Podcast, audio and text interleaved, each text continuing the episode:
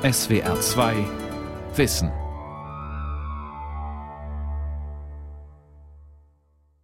In SWR 2 Wissen am Feiertag geht es heute um Franz Kafkas berühmte Erzählung Die Verwandlung.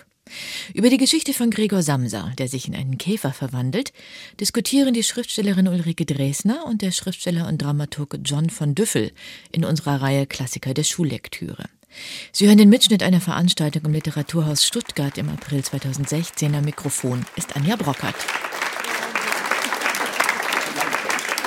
Ja, vielen Dank und herzlich willkommen zu einem Abend über eine der rätselhaftesten und verstörendsten Erzählungen der deutschen Literaturgeschichte. Das kann man, glaube ich, sagen. Entstanden 1912.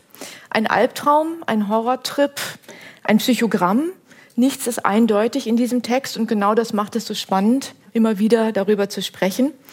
Kafka nimmt uns emotional mit als Leser. Wir fühlen mit in dieser Gedanken- und Gefühlswelt von Gregor Samsa, in seine Familie, in dieses Ausgestoßensein, in die Einsamkeit, in die Sprachlosigkeit. Wir fühlen mit und wir ekeln uns zugleich vor diesem krabbelnden Ungeziefer mit seinen Insektenbeinchen. Und wir werden uns fragen, wie macht Kafka das eigentlich erzählerisch? Welche biografischen Bezüge gibt es? und wie nah kommen uns diese Konflikte und Seelenlagen, von denen Kafka in der Verwandlung erzählt, heute noch. Ein Literaturwissenschaftler hat einmal gesagt, die Kafka-Forschung befinde sich mittlerweile in einer Größenordnung wie die Shell AG. Wir machen heute eine kleine Unterabteilung auf und bohren tief. Ulrike und John, ihr habt die Geschichte jetzt wieder gelesen. Schon dieser erste berühmte Satz ist ja eigentlich ungeheuerlich. Als Gregor Samsa eines Morgens aus unruhigen Träumen erwachte, fand er sich in seinem Bett zu einem ungeheuren Ungeziefer verwandelt. Warum packt einen gleich dieser erste Satz so? Ja, ich möchte gerne was zu dem ersten Satz unter dem Aspekt des Wortes Ungeziefer sagen.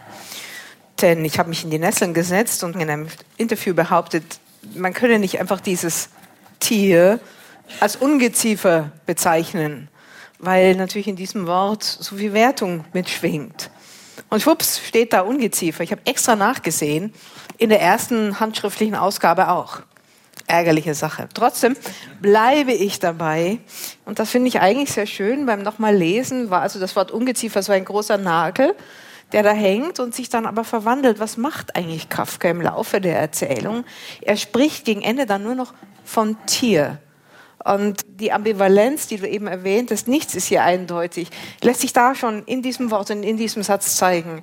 Ungeziefer wird einmal gesetzt, aber es wird nicht weitergespielt. Die Wertungen werden uns überlassen. Wobei das Erstaunliche, deswegen liegt es eher nahe aus erzählerischer Sicht so nach dem, sage ich mal, Lehrbuch vorgehend, die Wertung am Anfang eher zurückzuhalten, weil es streng genommen ja auch eine Art kleiner Perspektivbruch schon ist an dieser Stelle.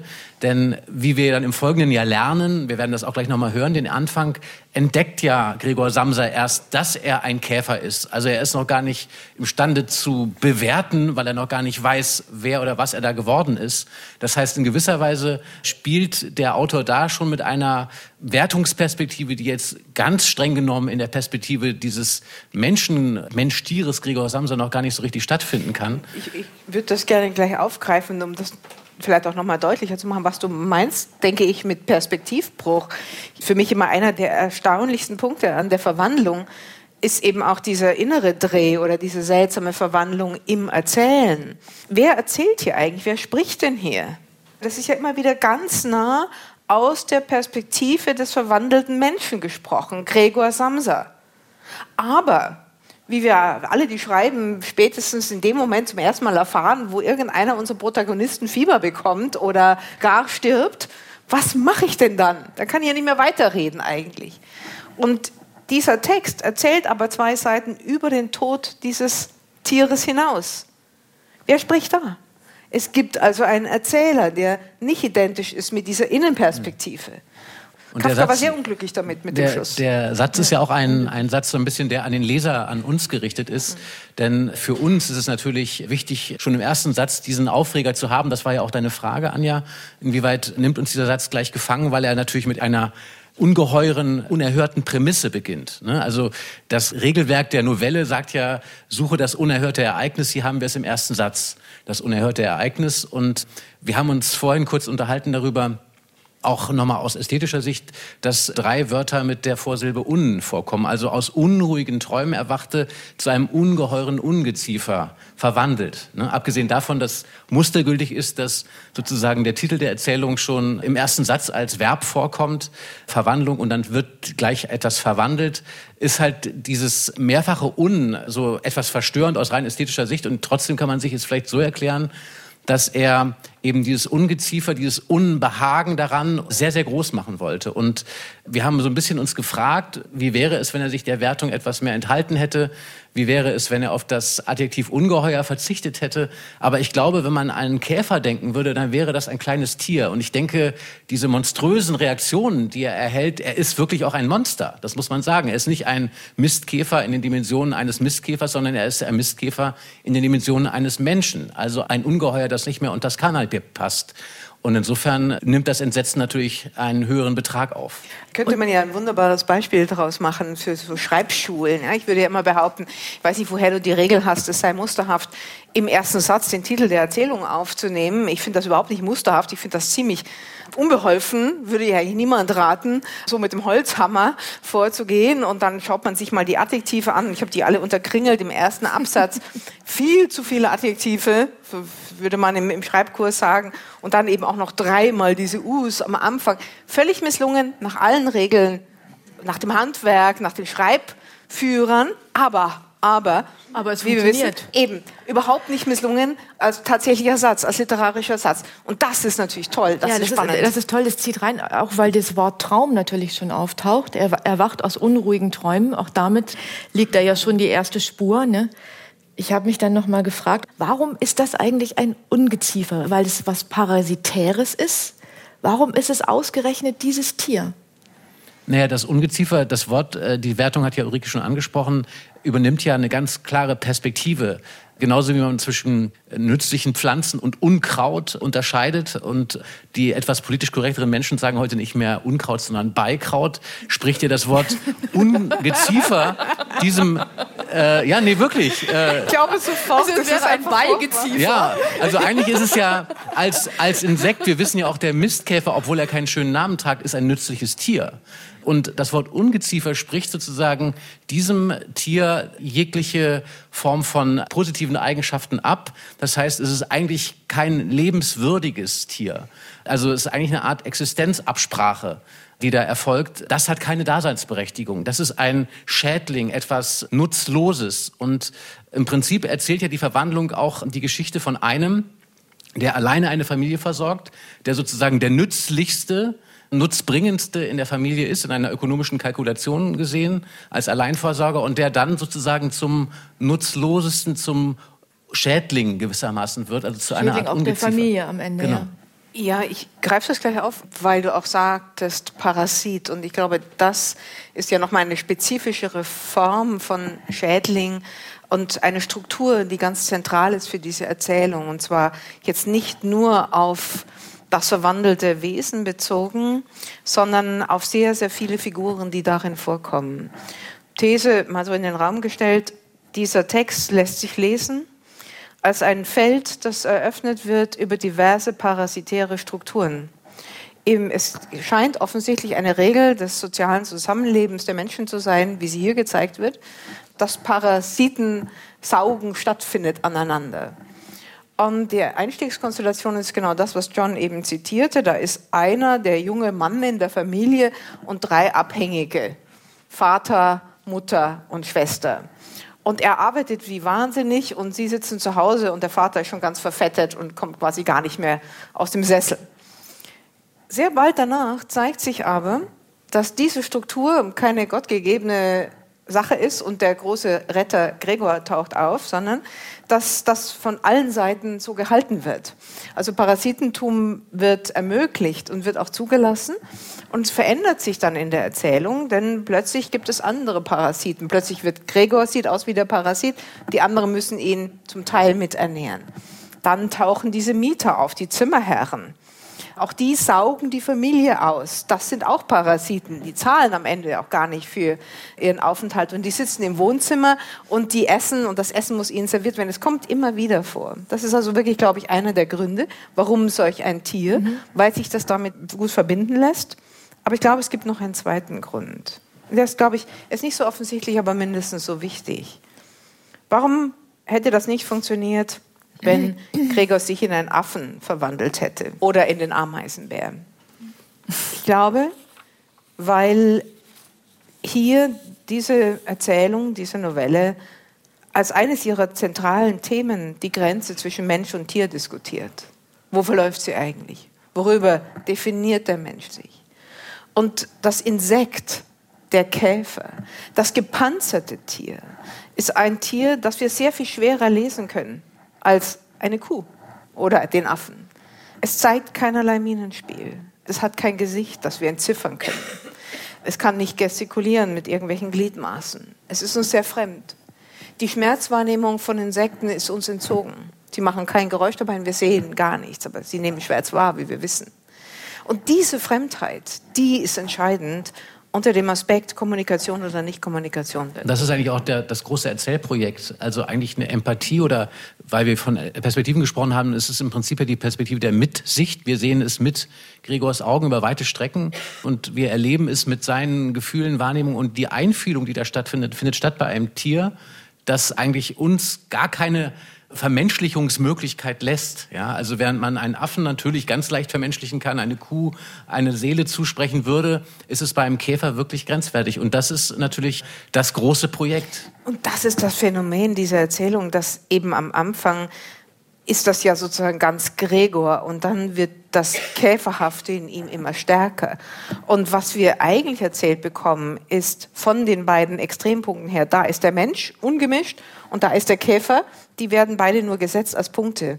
Erzählt wird aber alles dazwischen, nämlich die Vermischung, die ist unheimlich, wie der Käfer und der Mensch ein Wesen werden, wie sie ineinander sozusagen verschmelzen und der Mensch immer noch da ist und zunehmend der Käfer in ihm wächst und die Käferartigkeit.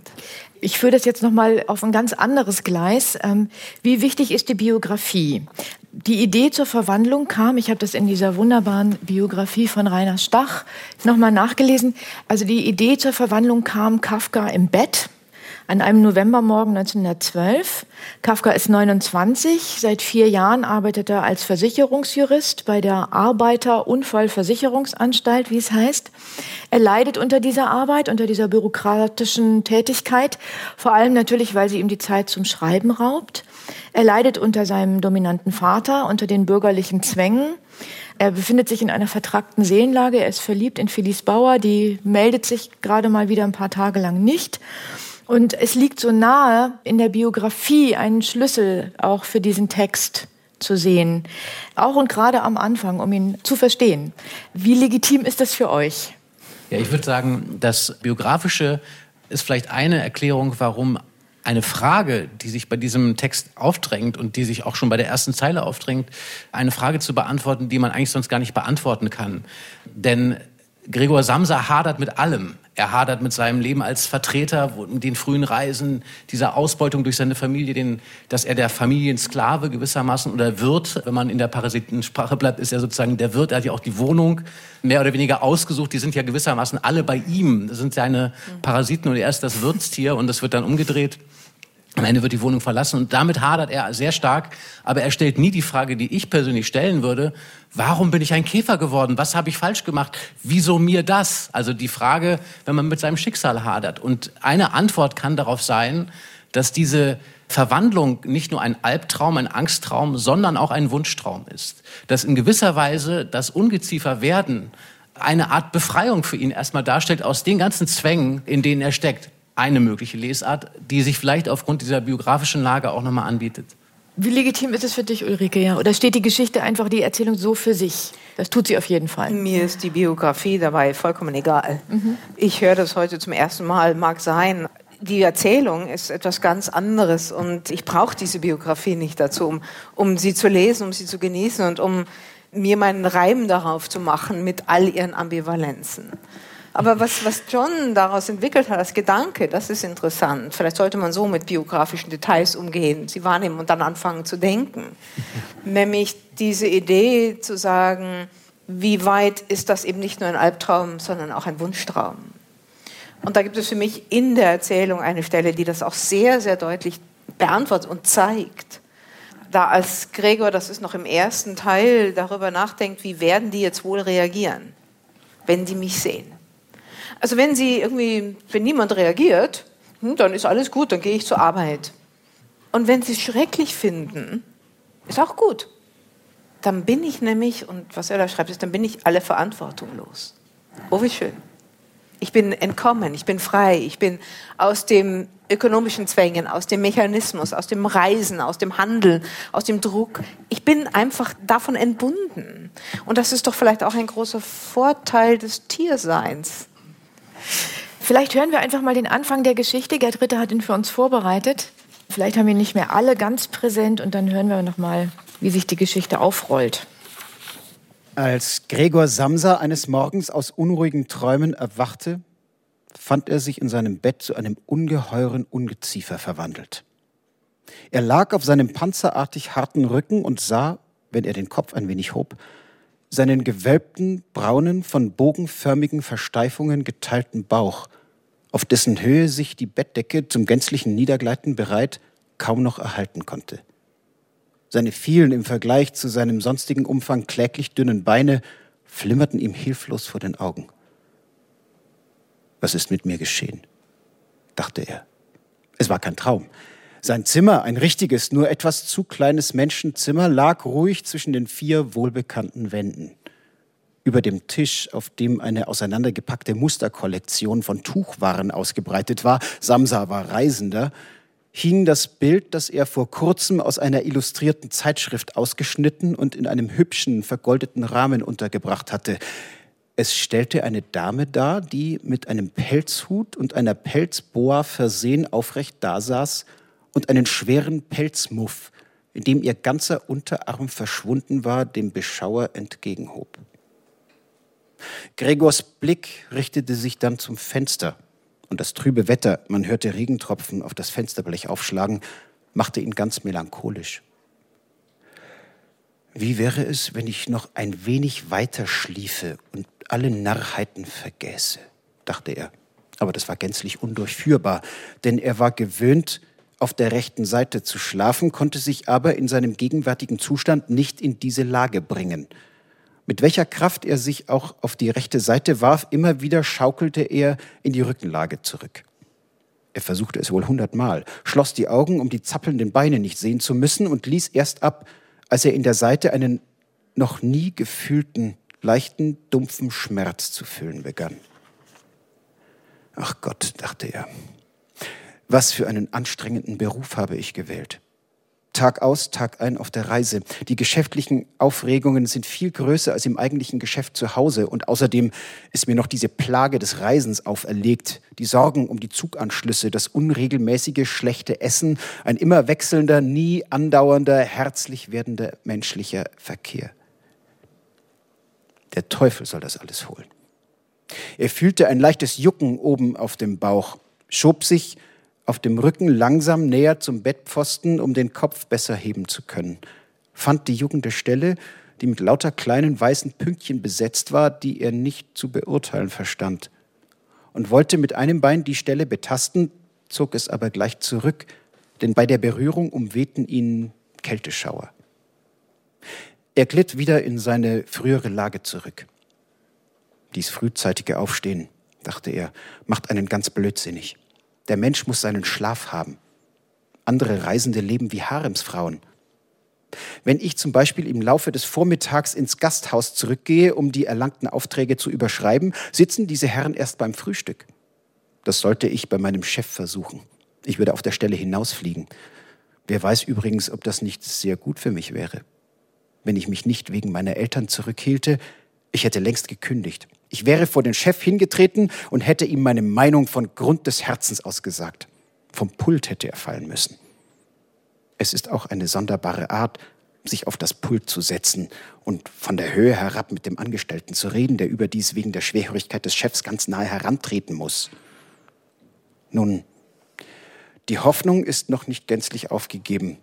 Habe ich einmal das Geld beisammen, um die Schuld der Eltern an ihn abzuzahlen, es dürfte noch fünf bis sechs Jahre dauern, mache ich die Sache unbedingt.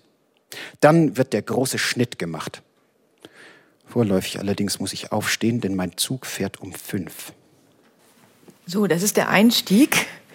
Als ich es jetzt nochmal gehört habe, an was hast du gleich gedacht? Also die ökonomischen Zwänge werden sehr deutlich, ja? Oder das Zwangssystem, in dem er sich ja, und befindet. Auch den, der Wunsch, dass, also zum Beispiel der letzte Satz, dann wird der große Schnitt gemacht. Er will sich natürlich befreien aus dieser quasi Leibeigenschaft, die entstanden ist, aus dieser ökonomischen Fatalität, dass er sozusagen die Schuld des bankrottgegangenen Vaters bei diesem Chef, wie das genau zusammenhängt, habe ich nicht ganz verstanden, muss ich zugeben. Aber auf jeden Fall scheint der Vater aus seinem Ruin äh, Schulden auch bei diesem Chef zu haben.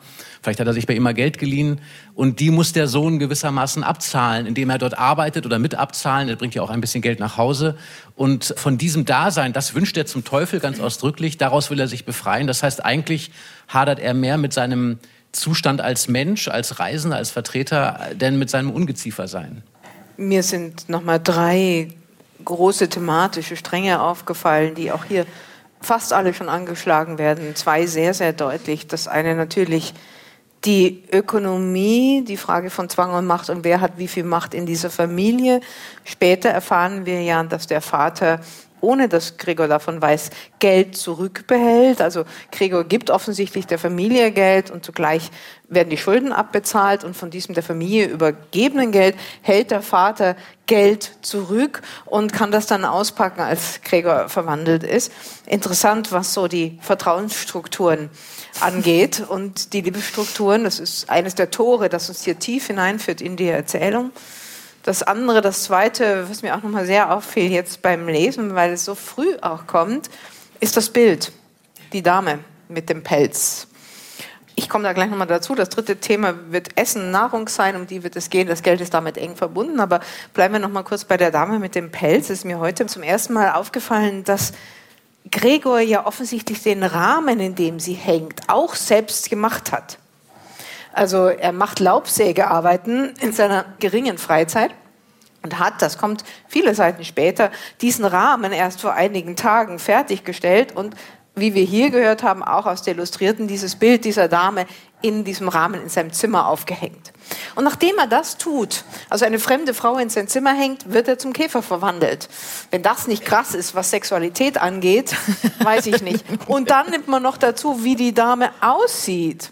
Haben Sie sich das mal so richtig vorgestellt? So der Arm, so im Muff, so richtig so dem Bildbetrachter entgegengehalten? Ja, ich habe schon manchmal Zweifel bei dieser Erzählung. Also, wie krass muss es eigentlich werden, guter Kafka?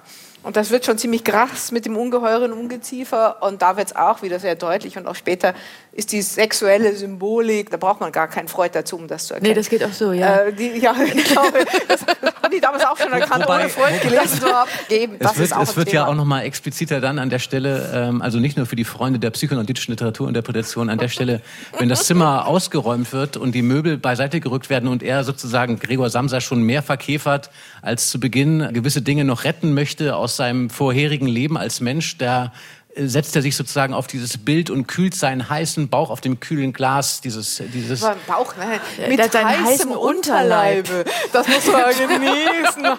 Bauch. Okay, das damit ist, ist alles geklärt. Und was passiert simultan dabei? Die Mutter ist im Zimmer, eines der wenigen Male, und liegt ohnmächtig auf dem Bett, so hingespreizt. Die Schwester ist gerade rausgelaufen und holt die Riechsalze. Ja, das ist, glaube ich, so. eine der mhm. schönen mhm. Verbindungen. So. Ohnmacht und Sex, beliebtes, unerhörtes Ereignis. Ich würde noch mal gerne auf dieses Verhältnis von der Ökonomie kommen, Ulrike, weil du das eben angesprochen hast. Also das Geld spielt eine Rolle, eine große Rolle in diesem Text. Du hattest das in Bezug gesetzt zum Essen. Wo siehst du da jetzt noch mal die Zusammenhänge bei Ökonomie und Nahrung? Wenn man ähm, die kulturwissenschaftlichen Studien der letzten 20 bis 50 Jahre betrachtet und sich ansieht, wie die nachfreudsche Psychologie mit Geld umgeht, mit dem Analfaktor Geld sozusagen, wie weit wird Geld gleichgesetzt mit Ausscheidungen, mit Müll, Geld stinkt, die mhm. ganze Metaphorik da drin, dann sieht man auch, dass es auch darüber eine Verbindung gibt, denn das Essen, die Nahrung, die das Tier zu sich nimmt, verwandelt sich ja auch von normaler Menschennahrung, also dem Glas Milch, in Dinge, die für uns angeschimmelt oder bereits eklig sind, faulig sind, faulig mhm. sind die das Tier aber vorzieht. Mhm bis zu dem der Verwandlung dieses Tieres in, das lebt ja dann eigentlich in einer Art Müllhalde, in einer Müllgrube. Das Zimmer verwandelt sich ja. Die Verwandlung ist auch so ein schöner Titel, weil sie fast alles betrifft in diesem Text. Das Zimmer wird ja so ein Raum, in dem man den Müll nur noch reinwirft. Alles ist staubig, dreckig und entzündet.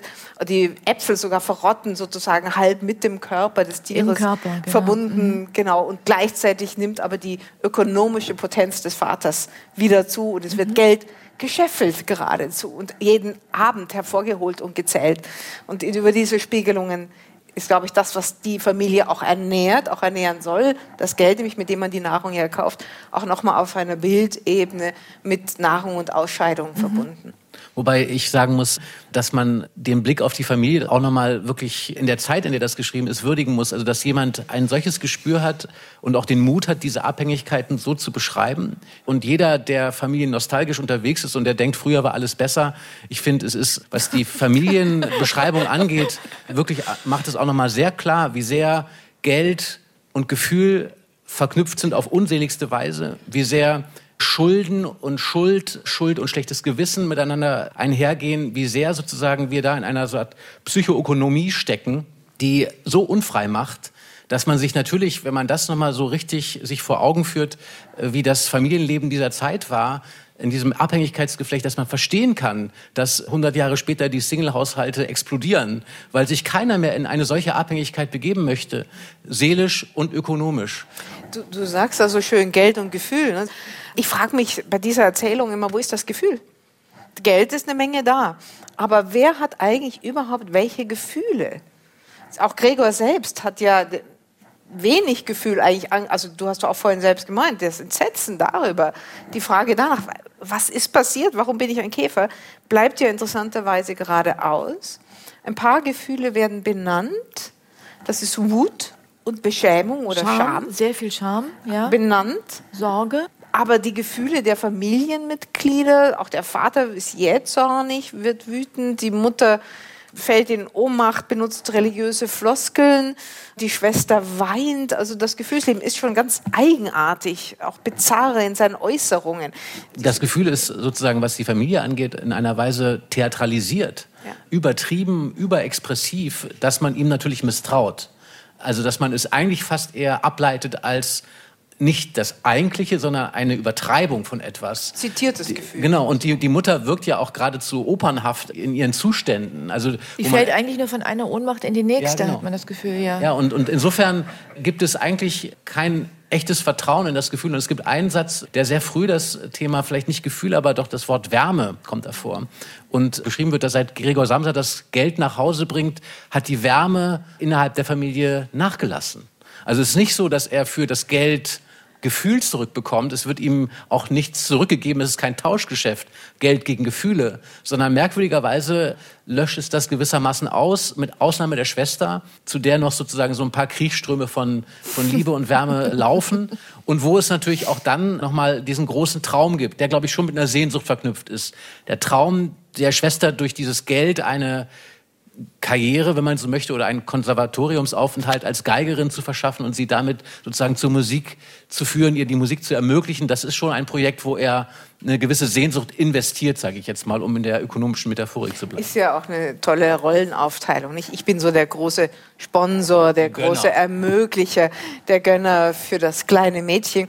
Tut ja auch der eigenen Seele gut, in so einer Rolle aufzutreten. Ich würde deiner Beschreibung aber folgen. Das Interessante was Gregor da erinnert, ist, dass ja in dem Moment, wo der Vater sozusagen in diese Schuldenkrise geriet und Gregor anfing und die Verantwortung für die Familie übernommen hatte, dass es da offensichtlich, das ist so einer der schönsten Augenblicke des Lebens gewesen. Da gab es für einen Moment die Wärme und den Dank und dieses Zusammenrücken in der Krise.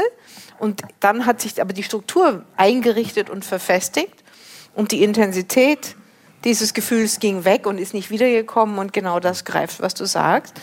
Und so etwas Ähnliches kann man ja nochmal beobachten jetzt in der Jetzt-Situation der Novelle auch. Es tritt die Käferkrise ein und die führt ja dazu, dass die drei anderen Figuren enger zusammenrücken, die sitzen wieder beisammen, die reden die halbe Nacht und dass sich im Machtverhältnis dieser Figuren auf jeder Seite, bei jeder Figur, in jedem Zweierverhältnis auch, etwas verändert und auch die Schwester natürlich in eine ganz andere Position einrückt. Also die Familie verwandelt sich auch. Ne? Die Familiendynamik verwandelt sich. Die Familiendynamik, jede, genau. Jede einzelne ja. Figur, aber das der, Familiensystem im Grunde. Ja, genau. Die ja. Rolle der Schwester, auch den Eltern gegenüber, wer wagt es wann, wie viel Autorität auch zu übernehmen oder zu reklamieren für sich zumindest. Und die zweite Frage, die sich daran anschließt, und das, was du eben sagtest, was mich auch immer verwundert hat, ist, was ist das eigentlich für eine Verbindung zwischen Gregor und der Schwester? Da kommt wieder so eine kafkasche Überdeutlichkeit ins Spiel, meine ich. Die heißt ja dann auch noch Grete. Ja, Gregor und Grete. Näher geht es ja lautlich kaum. Warum ist sie mit ihm anders verbunden als die Eltern? Offensichtlich ist es so. Sie reagiert auch als erstes sofort auf die Verwandlung, obwohl sie das Tier noch gar nicht gesehen hat. Sie spürt etwas, sie hört etwas, was immer es ist, sie weint. Das ist ihre Reaktion. Also so Kriechströme finde ich sehr schön als Bild. Da gibt es eine Verbindung zwischen diesen beiden und sie versteht die Situation sehr viel schneller als die Eltern. Also eine Art generationelle Verbindung vielleicht auch, was uns zu dem Thema führt, wie viel Thematik Eltern-Kinder- oder Generationenkonflikt wird hier einfach miterzählt. Wobei er das auch wirklich nochmal deutlich macht, was das Grausame an, an dieser Erzählung ist. Es ist wirklich eine grausame Geschichte, wenn man bedenkt, diese lautliche Nähe, die Ulrike beschrieben hat, äh, zwischen Gregor und Grete. Die Schwester ist sehr viel jünger als er, aber es gibt diese Verbindung zwischen diesen beiden Geschwistern. Dieses Verhältnis verwandelt sich, das wurde ja auch schon gesagt, es verwandelt sich in ein Verhältnis der Fürsorge der Schwester. Da ist sie auch schon auf einmal plötzlich in der Rolle, in der der Bruder vorher war. Vorher hat er sie ernährt, jetzt ernährt sie ihn. Und dann wird aus dieser Nähe ja, die erstmal zu kulminieren scheint in dem Moment, wo sie Geige spielt und Gregor zum ersten Mal diese Musik unglaublich erlebt und dieser unfassbar schöne Satz, den wir, glaube ich, nachher nochmal hören werden. Jetzt, da er ein Tier war, verstand er die Musik. Ihr wisst es wahrscheinlich ganz auswendig, ich weiß es nur sinngemäß. liebte er die Musik, also als Tier kann er diese Musik auf einmal ganz erfassen. Und dann passiert ja das Unglaubliche, er fühlt sich der Schwester so nah und sie verstößt ihn. Sie ist diejenige, die sagt, wir müssen ihn loswerden. In dem Moment, wo er eigentlich ihr gefühlsmäßig sehr, sehr nah gekommen ist. Und aus der Nähe wird eine Verdrängung. Am Ende ist Grete der bessere Gregor. Grete ist die Zukunft. Gregor ist die Vergangenheit. Eigentlich es, gibt es ihn schon gar nicht mehr, denn Grete hat ihn vollständig verdrängt. Die Nähe, das Positive, ist zu einer Verdrängung geworden, zu einer Eliminierung dieser Person. Ich würde Aber gerne, weil es so gut passt, diese Stelle hören, wo Grete ihn das erste Mal versorgt. Und zwar ist es so, wir haben das erste Kapitel. Der Prokurist, wer sich noch erinnert, der Prokurist der Firma, in der Gregor arbeitet, rennt entsetzt die Treppe runter. Gregor wollte eigentlich mit ihm sprechen, aber es kommt nur noch ein dünnes Piepsstimmchen. Der Vater treibt den Käfer, das Ungeziefer, in sein Zimmer mit einem Stock. Gregor verletzt sich am Türrahmen und das nächste Kapitel beginnt am folgenden Morgen. Gerd, liest du noch mal für uns. Erst in der Abenddämmerung erwachte Gregor aus seinem schweren, ohnmachtsähnlichen Schlaf. Er wäre gewiss nicht viel später auch ohne Störung erwacht, denn er fühlte sich genügend ausgeruht und ausgeschlafen, doch es schien ihm, als hätte ihn ein flüchtiger Schritt und ein vorsichtiges Schließen der zum Vorzimmer führenden Tür geweckt. Der Schein der elektrischen Straßenlampen lag bleich hier und da auf der Zimmerdecke und auf den höheren Teilen der Möbel, aber unten bei Gregor war es finster. Langsam schob er sich, noch ungeschickt mit seinen Fühlern tastend, die er erst jetzt schätzen lernte, zur Türe hin, um nachzusehen, was dort geschehen war. Seine linke Seite schien eine einzige lange, unangenehm spannende Narbe, und er musste auf seine zwei Beinreihen regelrecht hinken. Ein Beinchen war übrigens im Laufe der vormittägigen Vorfälle schwer verletzt worden. Es war fast ein Wunder, dass nur eines verletzt worden war und schleppte leblos nach. Erst bei der Tür merkte er, was ihn dorthin eigentlich gelockt hatte. Es war der Geruch von etwas Essbarem gewesen. Denn dort stand ein Napf mit süßer Milch gefüllt, in der kleine Schnitten von Weißbrot schwammen.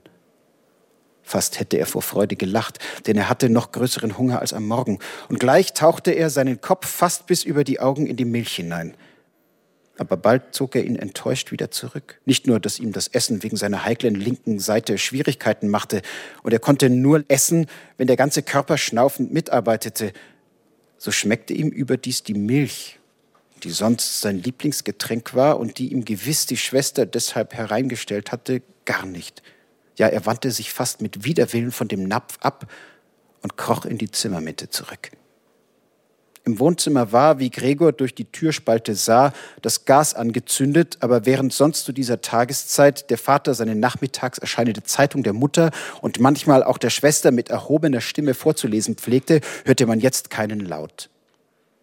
Nun, vielleicht war dieses Vorlesen, von dem ihm die Schwester immer erzählte und schrieb, in der letzten Zeit überhaupt aus der Übung gekommen. Aber auch ringsherum war es so still, trotzdem doch gewiss die Wohnung nicht leer war. Was für ein stilles Leben die Familie doch führte, sagte sich Gregor und fühlte, während er starr vor sich ins Dunkle sah, einen großen Stolz darüber, dass er seinen Eltern und seiner Schwester ein solches Leben in einer so schönen Wohnung hatte verschaffen können. Wie aber, wenn jetzt alle Ruhe, aller Wohlstand, alle Zufriedenheit ein Ende mit Schrecken nehmen sollten? Um sich nicht in solche Gedanken zu verlieren, setzte sich Gregor lieber in Bewegung und kroch im Zimmer auf und ab. Einmal während des langen Abends wurde die eine Seitentür und einmal die andere bis zu einer kleinen Spalte geöffnet und rasch wieder geschlossen. Jemand hatte wohl das Bedürfnis hereinzukommen, aber auch wieder zu viele Bedenken. Gregor machte nun unmittelbar bei der Wohnzimmertür Halt, entschlossen, den zögernden Besucher doch irgendwie hereinzubringen oder doch wenigstens zu erfahren, wer es sei. Aber nun wurde die Tür nicht mehr geöffnet und Gregor wartete vergebens. Früh, als die Türen versperrt waren, hatten alle zu ihm hereinkommen wollen. Jetzt, da er die eine Tür geöffnet hatte und die andere offenbar während des Tages geöffnet worden waren, kam keiner mehr. Und die Schlüssel steckten nun auch von außen. Spät erst in der Nacht wurde das Licht im Wohnzimmer ausgelöscht, und nun war leicht festzustellen, dass die Eltern und die Schwester so lange wach geblieben waren, denn wie man genau hören konnte, entfernten sich jetzt alle drei auf den Fußspitzen. Nun kam gewiss bis zum Morgen niemand mehr zu Gregor herein. Er hatte also eine lange Zeit, um ungestört zu überlegen, wie er sein Leben jetzt neu ordnen sollte. Aber das hohe freie Zimmer, in dem er gezwungen war, flach auf dem Boden zu liegen, ängstigte ihn, ohne dass er die Ursache herausfinden konnte, denn es war ja sein seit fünf Jahren von ihm bewohntes Zimmer. Und mit einer halb unbewussten Wendung und nicht ohne eine leichte Scham eilte er unter das Kanapee, wo er sich, trotzdem sein Rücken ein wenig gedrückt wurde und trotzdem er den Kopf nicht mehr erheben konnte, gleich sehr behaglich fühlte und nur bedauerte, dass sein Körper zu breit war, um vollständig unter dem Kanapee untergebracht zu werden. Dort blieb er die ganze Nacht, die er zum Teil im Halbschlaf, aus dem ihn der Hunger immer wieder aufschreckte, verbrachte zum Teil aber in Sorgen und undeutlichen Hoffnungen, die aber alle zu dem Schlusse führten, dass er sich vorläufig ruhig verhalten und durch Geduld und größte Rücksichtnahme der Familie die Unannehmlichkeiten erträglich machen müsse, die er ihr in seinem gegenwärtigen Zustand nun einmal zu verursachen gezwungen war. Ich finde es interessant, hier schon fühlt er sich schuldig und nimmt die ganze Zeit Rücksicht auf seine Familie. John, du hattest das, glaube ich, auch thematisiert. Ist das ein Charakterbild, was Gregor vorher auch schon hatte und was sich hier sozusagen immer noch zeigt? Zieht es sich bis zum Ende durch?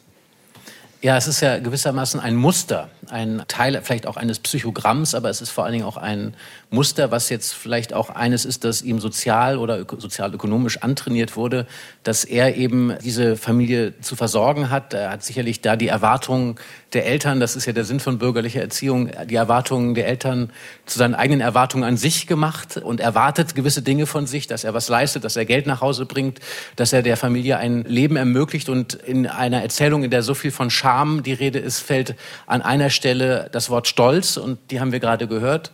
Das ist der Stolz darüber, dass er seiner Familie ein solches Leben ermöglichen konnte. Und die Scham, dass er das nicht mehr kann und dass er der Familie jetzt schadet, gehört sozusagen in dieses Muster.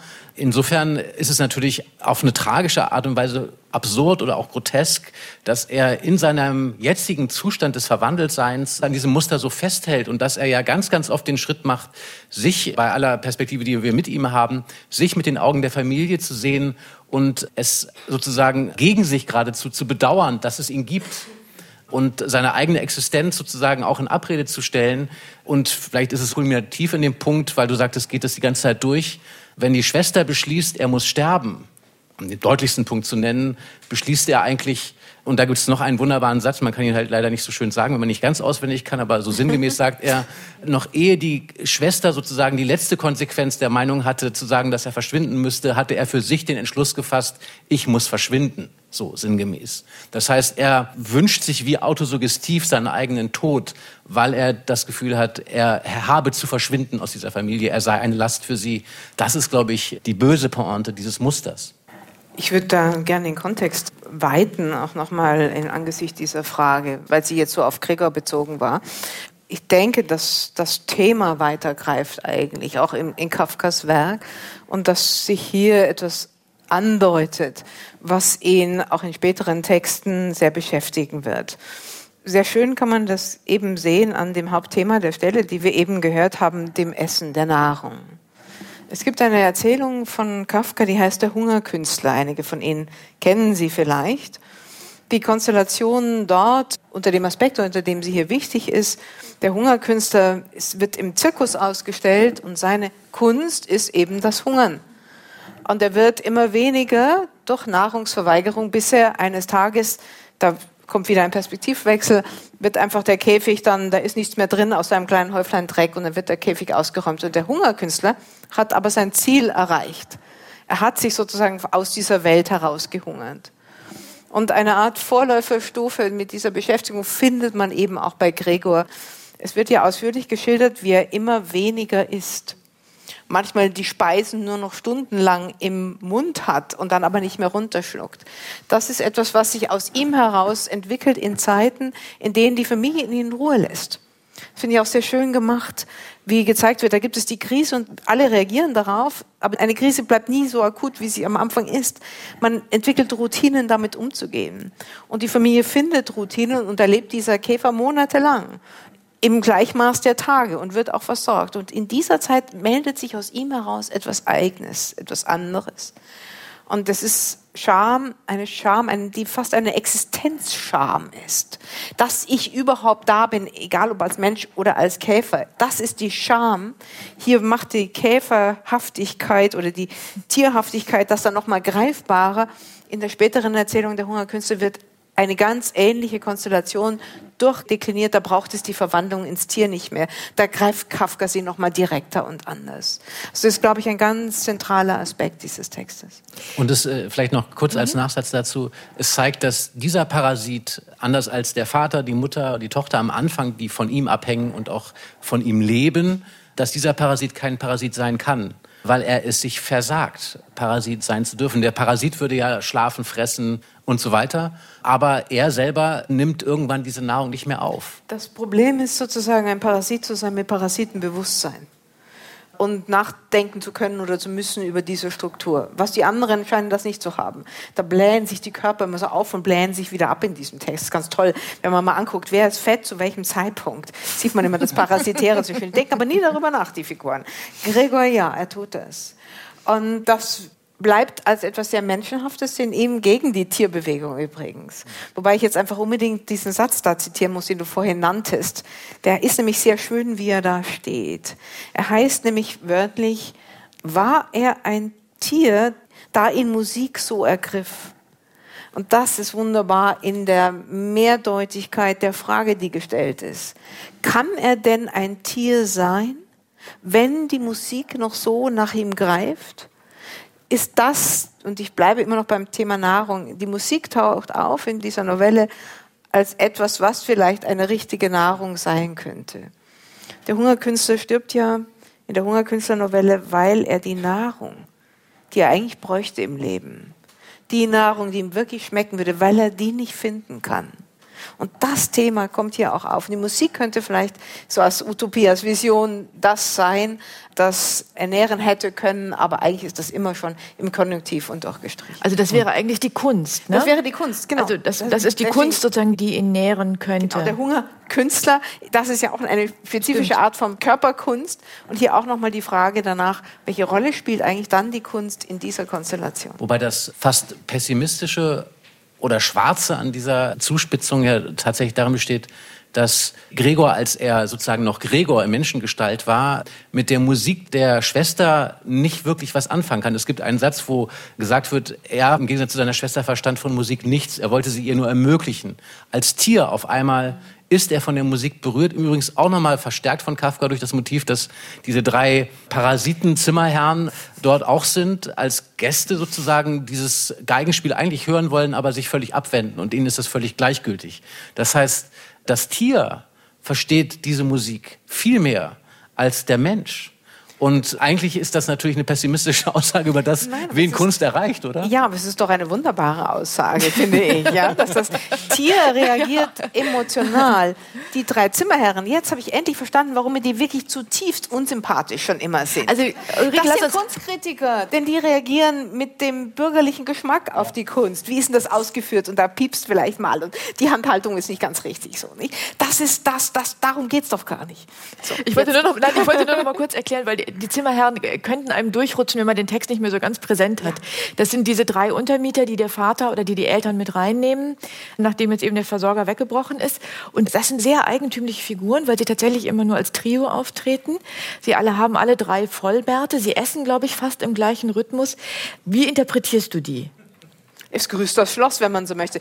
Ja, ja ich, sie sind sozusagen die Verkörperung des Gesetzes, der Macht. Sie, und es ist ja interessant, was hier passiert in der Familienstruktur. Du hast eben beschrieben, wie kommen die dahin? Die Zimmer werden da vermietet, man verdient damit Geld. Die Familienstruktur verändert sich dadurch noch einmal vollkommen, weil die Zimmerherren eigentlich die Herrschaft in der Familie übernehmen. Der Vater, die Mutter, alle haben sich aufgerappelt, alle arbeiten zu diesem Zeitpunkt wieder, die Schwester auch, alle verdienen Geld, es reicht nicht. Zimmerherren ziehen ein und werden jetzt bedient. Also es ist eigentlich das Herr-Knecht-Verhältnis von Hegel, kann man da wunderbar heranziehen.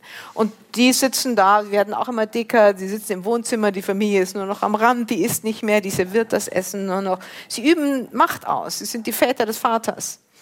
Und das Spannende ist, dass über den Musikeklat, als sie dann den Käfer sehen, kündigen sie und sagen, ja, natürlich haben wir nichts bezahlt, wir bezahlen nichts und wir hängen sie ran, also sie drohen mit Verfolgung und Bestrafung. Und dann stirbt Gregor. Und eigentlich auch die religiösen Muster, die nun auftauchen, sind völlig irrsinnig in diesem Text. Die Familie weint dann am nächsten Morgen, als sie davon erfährt, und dann kommt sie heraus, durch den Tod von Gregor, wie verwandelt. Das ist eine Lösungsgeschichte geradezu. Denn plötzlich besinnt der Vater sich auf seine eigene Würde und behandelt die Zimmerherren als das, was die nämlich waren, als Parasiten, schmeißt sie einfach raus, lässt sich nicht mehr einschüchtern und siehe an, die brechen vollkommen in sich zusammen. Das ist wie, als hätte man in die so eine Nadel reingestochen in den Bauch, die Luft geht raus und die kriechen vor ihm und werden völlig demütig. Das ist ein sehr schönes Umkippen im Kleinen erzählt, was sehr genau die Psychologie, auch die Psychologie von Macht mitschildert. Und Statusverschiebung. Ne? Ja. Also das ist, glaube ich, eine ganz genaue Dynamik in dieser Erzählung, dass sich der Status der Figuren, also in dem Machtgefüge, in der Hierarchie, die dort gezeigt wird, immer wieder verschiebt. Und deswegen finde ich übrigens auch, dass Verwandlung mehr als nur ein Titel ist, ist tatsächlich das Leitmotiv. Es geht durch alle Schichten und auch durch alle Bereiche, also nicht nur den psychologischen, sondern eben auch den ökonomischen, den arbeitsweltlichen Bereich äh, hindurch. Diese Außenfiguren, wie die drei Zimmerherren, gibt es fast in jeder Schlüsselszene, also gleich am Anfang, der Prokurist, der ja sozusagen als Bevollmächtigter der Firma anwesend ist, äh, während sozusagen der Käfer zum allerersten Mal entdeckt wird. Prokura, die meisten von Ihnen werden es wissen, ist jetzt sozusagen die Vertrags- und Handlungsvollmacht. Also das ist sozusagen ein Stellvertreter des Chefs, dieses gehassten Chefs. Und der muss anwesend sein, während die Familie dabei ist, Gregor zu entdecken, weil natürlich dadurch der Außenweltblick mit in der Familie ist. Es ist nie die Familie allein, die reagiert auf den Käfer, sondern es ist immer auch die Außenwelt mit. Die sind nicht frei. Sie können nicht nur privat reagieren, sie reagieren auch immer vor der Folie eines Fremden, eines ökonomischen oder eben von diesen drei Herren eines, eines Instanzenblicks. Und diese äußere Instanz ist eigentlich nie weg. Wenn sie nicht anwesend ist, ist sie in den Köpfen anwesend. Es gibt ja eine Figur, die sein utopisches Moment mit sich zu tragen scheint, genau was diese Machtstrukturen Jetzt angeht. bin ich gespannt. Wer ja? ist es? Wer ist es? Wer ist es? Sie weiß es nicht. Aha. Sag. Die Figur heißt die Bedienerin. Ja. ja. ja. Die Bedienerin. Die kommt relativ spät ins Spiel, als alle anderen Figuren entlassen sind oder gekündigt haben. Und ist eine ältere Frau, eine Witwe, von der er wunderbar beschreibt, dass sie nur dank ihres starken Knochenbaus offensichtlich recht unbeschadet und aufrecht durch dieses Leben gegangen ist. Und sie ist die Figur, die pragmatisch, äh, normal, möchte ich fast sagen, auf dieses Ungeziefer reagiert. Die, gut, sie weiß nicht, dass das jemals der Sohn war, aber die hat da eher so ein pragmatisches Machensverhältnis dazu. Na, da bist du ja und dann gehen wir mit dir um und schubsen dich mal ein bisschen oder versorgen das oder reden mit ihm. Na, du Mistkäfer, da kommt das auch her. Und die scheint auch diesem Machtspielchen nicht unterworfen. Aber leider, ich würde sie ja gerne als so ein Befreiungsmoment immer lesen. Leider geht das in dieser Erzählung nicht auf, weil das Verwandlungsprinzip auch sie ergreift. Und es ist eigentlich entsetzlich und schön, was da am Ende passiert. Sie ist diejenige, die entdeckt, dass da der tote Käfer liegt und die die Familie auch informiert. Familie trauert, dann werden die Zimmerherren rausgeworfen und Familie nimmt sich einen Tag frei, man schreibt Entschuldigungsbriefe, man macht einen Ausflug. Bevor man aufbricht, kommt die Bedienerin noch mal ins Wohnzimmer, wo die wieder sitzen, die Familie, und ihre Briefe schreiben und sagt ihnen, ja, machen Sie sich nur keine Sorgen. Ich habe alles schon weggeräumt. Die Leiche, quasi, das sagt sie nicht so deutlich, man versteht es, die Leiche ist schon entsorgt, was auch immer sie mit der Leiche gemacht hat. Und das ist eine extrem liebedienende und kriecherische Andienung tatsächlich, die sie der Familie gegenüber unternimmt. Damit bricht ihr Charakter. Etwas anderes tritt in sie ein, aber die Familie auch reagiert anders als zu Anfang der Erzählung. Hier würde sich ja ein ideales Parasitenverhältnis wieder etablieren lassen. Aber der Vater sagt, der kündigen wir am Abend. Irgendetwas hat sich verändert. Es bleibt relativ ungreifbar, weil der Text da aufhört, wie es sich tatsächlich auswirkt. Aber so ein kleines Moment in dieser wirklich sehr bedrückenden eng gespauten Novelle könnte es an dieser Stelle geben. Interessant ist, dass die Bedienerin am Ende die einzige ist. Alle haben sich im Grunde von Gregor schon verabschiedet als menschlichem Wesen. Sie sagt, sie dachte, er liege absichtlich so unbeweglich da und spiele den Beleidigten. Sie traute ihm allen möglichen Verstand zu. Also sie ist im Grunde noch die letzte, die da so eine menschliche Regung in ja, ihm sieht. Die, die nicht erstaunt wäre, dass das Tier auf die Musik reagiert. Ja, genau. Ja, sie versteht sozusagen das Menschenartige, Menschenhafte im Tier. Lässt sich vielleicht auch nicht blenden. Das ist ja auch eine der Fragen der Erzählung. Wie weit werden wir eigentlich einfach davon in unseren Urteilen bestimmt, was wir sehen? Wie weit werden wir davon auch geblendet? in der Zuschreibung, dass wir wieder beim Mitsein, beim Mitfühlen, wie weit hält uns einfach auch nur der Augenschein von etwas ab und beeinflusst unsere ganzen Reaktionen. Das ist ja das, was die Familie nicht wirklich auflösen kann. Sie wissen, das ist Gregor. Das muss Gregor sein. Verdammt nochmal, dieses Wesen sieht aber einfach nicht mehr wie Gregor aus. Und nach sechs Monaten sind sie so weit, dass sie, obwohl sie wissen, dass er Gregor ist, annehmen, dass er nicht mehr Gregor ist. Weil der Augenschein gewonnen hat. Man muss dann noch mal einen kleinen Schritt gehen, man macht noch mal einen kleinen Schluss. Das ist ja nicht mehr deren Sohn oder der Bruder, der muss jetzt weg. Und der entscheidende Satz, der sozusagen dann auch zu dieser Entscheidung, der muss weg und auch von wegen der kann weg, ist ein Satz, den habe ich mir jetzt mal aufgeschrieben, damit ich ihn auch richtig zitiere. Die Tochter, also Schwester, fasst den Entschluss, wir müssen ihn loswerden. Sie sagt es zum Vater, die Mutter bricht in den Sätzen aus und dann sagt sie zur Mutter, um die Mutter auch dafür zu gewinnen, für diesen Plan, Gregor loszuwerden. Du musst bloß den Gedanken loszuwerden, zu versuchen, dass es Gregor ist. Das ist sozusagen der Mord. Der Mord ist einer, der im Kopf passiert, indem man sagt, es ist nicht mehr Gregor. Es ist nicht Gregor.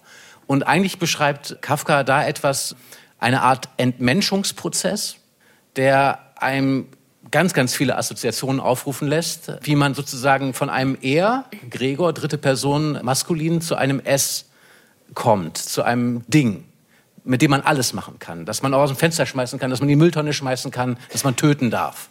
Und das ist natürlich ein gruseliger, sag ich mal, Aspekt dieser Erzählung, dass es sozusagen die Geschichte einer Entmenschung auch ist und genau zeigt, wie in den Köpfen von Leuten auch der Gedanke an töten können entstehen kann, indem man jemanden nicht mehr Mensch sein lässt, indem man sagt, es ist ein S. Das kann man einfach wegmachen. Ich danke euch beiden ganz herzlich fürs Kommen. Ulrike Dresner und John von Düffel. Danke. In SWR 2 Wissen am Feiertag hörten Sie ein Gespräch mit dem Schriftsteller und Dramaturgen John von Düffel und der Schriftstellerin Ulrike Dresner über Franz Kafkas Erzählung Die Verwandlung. Der Schauspieler Gerd Ritter las Passagen daraus. Ein Mikrofon war Anja Brockert. Eine Veranstaltung aus der Reihe Klassiker der Schullektüre im Literaturhaus Stuttgart aus dem Jahr 2016. Mehr zu unserer Klassikerreihe, Videos, Sendungen und Manuskripte finden Sie im Internet unter swr2.de Schullektüre.